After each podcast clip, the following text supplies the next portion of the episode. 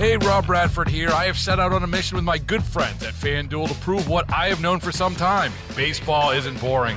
Now I have a daily podcast to prove it with some of the most notable people in the baseball world screaming baseball isn't boring from the mountaintops or at least agreeing to come on our show. Players, managers, GMs, and yes, even the commissioner of baseball, Rob Manfred. It has been a constant wave of baseball's most powerful voices. So join the revolution, subscribe, and soak in Baseball Isn't Boring. Listen on your Odyssey app or wherever you get your podcast. You'll be glad you did.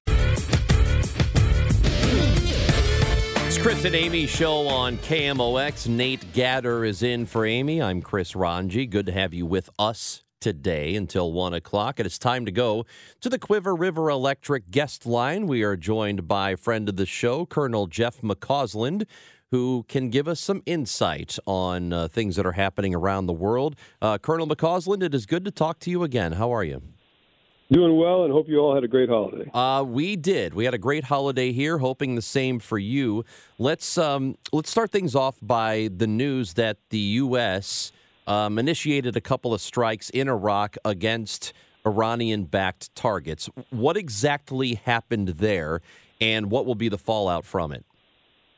Well, what happened there is, as you say, airstrikes against a couple of targets. These are Shiite militia groups supported by Iran who have conducted uh, numerous attacks against American military forces in both Iraq and Syria since this war in the Gaza Strip began back in in uh, on the 7th of October.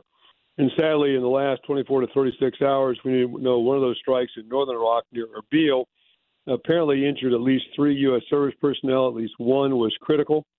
Uh, and uh, as re- in response, the United States conducted an airstrike against uh, areas where we believe these militia groups are operating, storing weapons, and the like. One of the complications, of course, is this obviously raises the specter of growing confrontation between the United States and Iran, who does, in fact, support these groups, as I said. But it also actually complicates U.S. relations with Iraq. The U.S. forces that are in Iraq are there nothing to do with the war in the Gaza Strip. They are actually a residual force still still seeking out and destroying any residual elements of ISIS from the conflict with ISIS some time ago.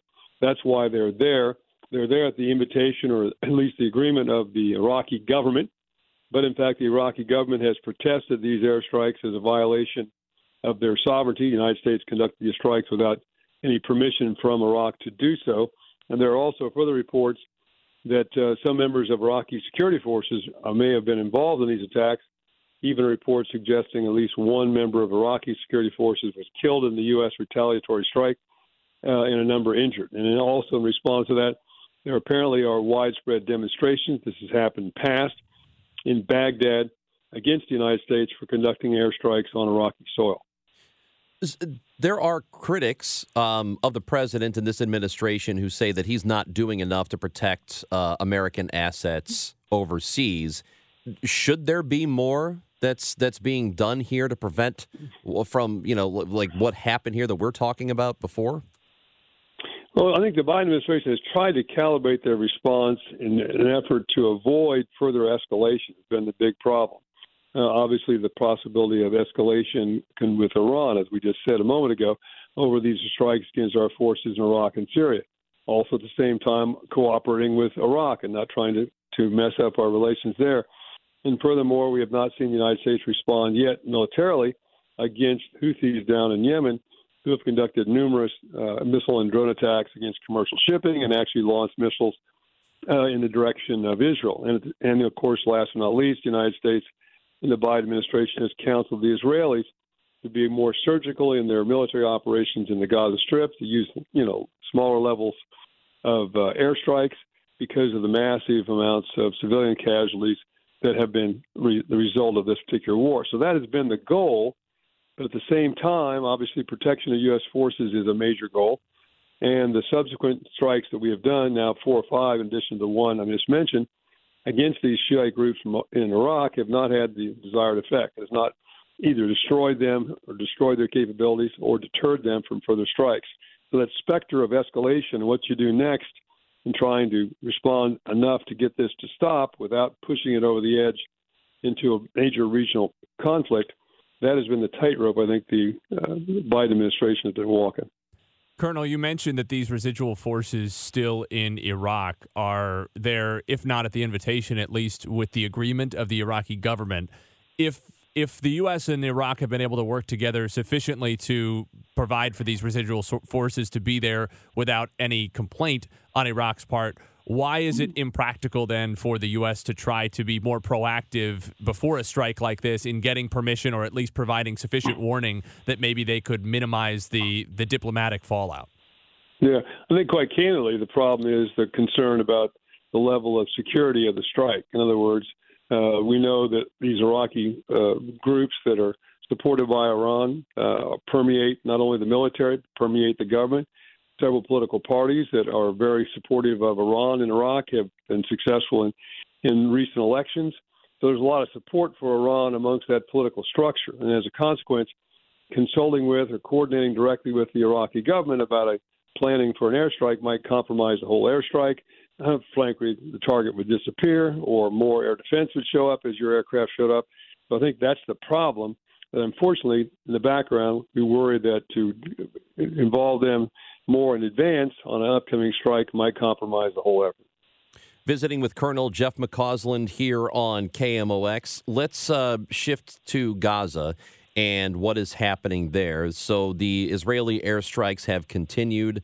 Um, we know that a refugee camp just recently, yesterday, in fact, it was, um, right. that, that about 100 people there were killed. As you look at the, the ongoing conflict and how Israel has conducted the airstrikes and, and, and appears to be expanding the ground campaign. What is your assessment of it overall? Well, my assessment overall is sadly we've seen about 20,000 Palestinians have been killed since this war began. 50,000 have been injured. Two thirds of the population has been displaced. I think it's important to keep in mind that the use of military force is a means to an end. It is not an end in itself. And so, therefore, you're using a capability the military, hopefully, to shape conditions at the end which lead to greater stability and longer term peace and security for everybody. Unfortunately, I think this particular operation, as it continues to grind on and destroy more infrastructure and kill more people, is just therefore leaving the possibility of achieving that end state, greater security, a lot less likely, a lot less likely, if not impossible, for them to achieve. And that's really the challenge Israelis have right now. Yeah, that's one of the things that sort of a theme to what we have been talking about on the show over the last couple of months since October 7th and, and since that um, the air campaign began in in the days after the the overall security for Israel is the biggest question here. Does this military campaign ultimately make them safer? That remains to be seen. I mean, uh, I know that they contacted some of the people that conducted military operations or planned strategy for us during the surge in Iraq. And I know in one case, um, when they, inquired with one of those guys who worked for Petraeus, he said to the Israelis, "Look, we tried to do two things. One, we tried to laser focus our military efforts in Iraq to destroy the leadership of those groups that opposed us, but in a laser-like fashion. A lot of spec ops, a lot of very precise surgical airstrikes." While at the same time trying to find a political partner that we could work with to, over time, peel the population away from the terrorist group. And the Israelis do not seem to be interested in that particular effort. They've not entertained, I think, uh, any idea of what are they going to do the day after. What are they going to do the day after? Uh, obviously, they're not going to deal with Hamas in a political way, but even the Palestinian Authority, they've kind of dismissed that. And there's a lot of problems with using the Palestinian Authority as that political partner. But if you don't do that, then at the end of the conflict, even if you are successful, and I'm somewhat skeptical they can be, frankly, in militarily destroying Hamas as a force, well, what do you do now? You, you got 2.2 million people, you got an area that's totally destroyed, and you then have to occupy this to maintain control and, and, and some basic rebuilding. The usual rule of thumb is about 5 to 20 soldiers per thousand, frankly, to control a population.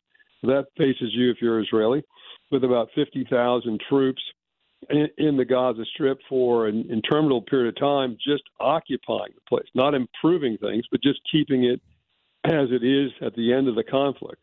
And that's hardly a recipe for long term peace and security. Let's shift over to Ukraine and uh, a recent claim by them that they destroyed a a Russian ship that um, they say is a very big deal for them. Explain exactly what they've destroyed. Uh, and I know Russia has said they've been attacked, but they have not claimed that there was total destruction of that ship. Um, so, what exactly happened there, and what does it mean for Ukraine? Yeah, what it means for Ukraine is Ukrainians, I think, are uh, changing, if we will, their, their strategic approach. Their counteroffensive on the ground has kind of ground to a stalemate. They had some marginal success. Russians have had some subsequent marginal success in the northern part of the Donbass region. But really, that particular ground operation is pretty much at a stalemate as the winter comes on. Uh, having used the forces that they accrued from us in the West to conduct that counteroffensive, lost a lot of people and equipment. Hard for me to imagine that they're going to have the wherewithal to conduct a major counteroffensive anytime, probably even in 2024. So it'll be a rebuilding uh, time for them.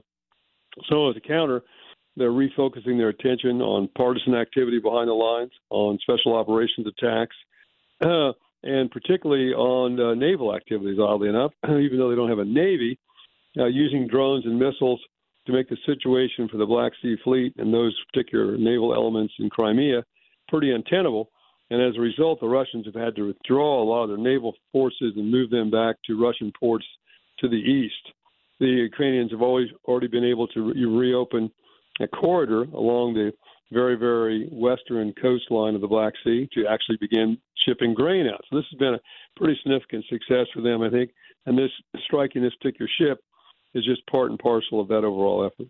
What happens, and maybe the more important question is, why is it important for the United States to continue to fund Ukraine? Because, as you know, there has been less and less support for that as time has gone on.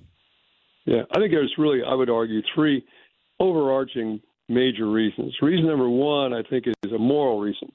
I mean, what we have witnessed is an aggressor state, the Russian Federation, with an unprovoked attack against a smaller state for no particular provocation whatsoever. Those all trumped up reasons Mr. Putin argues should do that, talking about it being run by Nazis. And I mean, the goodness, the president's Jewish, for goodness sake. and in the course of conducting that particular uh, attack, that aggressive attack, has killed thousands and thousands of Ukrainian civilians, children, women, has conducted missile strikes against infrastructure, apartment houses, hospitals, etc. And if we value or if we have any sense of morality, it would seem to be we want to be on the right side of that. Second, the United States, we talk about values, freedom, justice, democracy, and standing up for those things. Well, clearly, Ukraine is an imperfect democracy. There's no two ways about that, but I think they're making a real earnest attempt to move in that direction. That's hardly what we're seeing in the Russian Federation. So if we stick up for those things, then we should stick up for them, I think, in the process. And then lastly, but perhaps even more importantly, geopolitically, uh, geopolitically. Can anybody possibly imagine that if Mr. Putin was successful today in securing his objectives in Ukraine, then he would stop there? I mean, can you possibly imagine that? If you listen to what he says about Ruski Mir, that all, which means Russian world, that all Russians should live in the Russian Federation, and you were uh, living in Poland or the Baltic republics or Moldova or some other place, you wouldn't worry that you were next on his hit list, just like Adolf Hitler was not satisfied with half of Czechoslovakia back in the 1930s. And finally, I mean, in that particular vein, uh, I always point out to the Japanese prime minister who visited Kiev one time a few months ago, standing next to Zelensky, publicly said, if you really are interested in deterring aggression by China in the Pacific, then you have to be successful in the war in Ukraine. And ultimately, I think if we fail in doing so, we will rue that day. It won't only be the destruction of Ukraine, this could really bring on ultimately the destruction of NATO and bigger problems for the United States in the future. Colonel Jeff McCausland, we always appreciate your time. Thank you for speaking with us today, and and uh, have a great holiday. You too. Baseball is in full swing. NBA playoffs are heating up, and your NFL team is gearing up for training camp. Listen to the latest on the teams you love here on the Odyssey app. The biggest sports radio stations in the country, providing unrivaled local coverage of their teams, all in one place. Exclusive interviews with players, coaches, and team executives, streaming live and always available on demand. Stay in the know with your favorite teams right here on the Odyssey app.